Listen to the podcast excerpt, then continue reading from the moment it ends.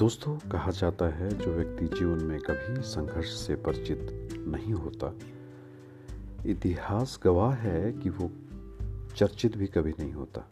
इसलिए संघर्ष करना अनिवार्य है। आगे क्या होगा, ये सोचने में हमें समय व्यर्थ नहीं करना चाहिए।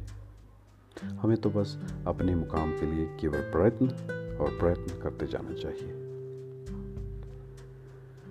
सभी प्रेरक कविताएँ आपको प्रोत्साहित करती हैं कि सफलता को पाने के लिए असफलताओं से घबराने की आवश्यकता नहीं है। बस अपने पथ पर गतिमान होते रहना चाहिए और अपने प्रयत्न का आनंद उठाना चाहिए। मेरा दावा है, सफलता एक दिन आपकी होकर रहेगी। मैं इसी सिलसिले में आप तक एक बेहतरीन कविता जो रामधारी सिंह दिनकर जी ने लिखी सुनाना चाहता हूँ आसपे को। सलिल कण हूँ या पारावार हूँ मैं, स्वयं छाया, स्वयं आधार हूँ मैं। सलिल कण हूँ या पारावार हूँ मैं, स्वयं छाया, स्वयं आधार हूँ मैं। सच है, विपत्ति जब आती है, कायर को ही दहलाती है, यानी कि डराती है। सूरमा नहीं विचलित होते क्षणिक नहीं धीरज खोते, विघ्नों को गले लगाते हैं, कांटों में राह बनाते हैं।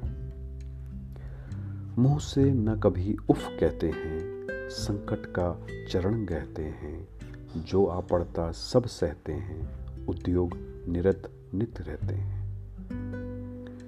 शूलों का मूल नसाते हैं, बड़ खुद विपत्ति पे छाते हैं। शूलों का मूल नसाते हैं, बड़ खुद विपत्ति पर छाते हैं। है कौन विघ्न ऐसा जग में, टिक सके आदमी के मग में? खम ठोंक ठेलता है जब नर पर्वत के जाते पाँव खाड़। मानव जब ज़ोर लगाता है, पत्थर पानी बन जाता है। गुण बड़े एक से एक प्रखर हैं छिपे मानव के भीतर।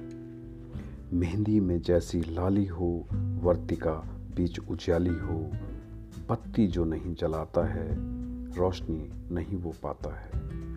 यानी कि यदि हम प्रयत्न ही नहीं करेंगे, उस रोशनी के लिए, बत्ती तक पहुँचने की या बत्ती जलाने की तो वो रोशनी भी हम तक नहीं पहुँच सकती। इसलिए प्रयत्न करना बहुत ज़रूरी है। पास और फेल होते रहते हैं। होते रहें।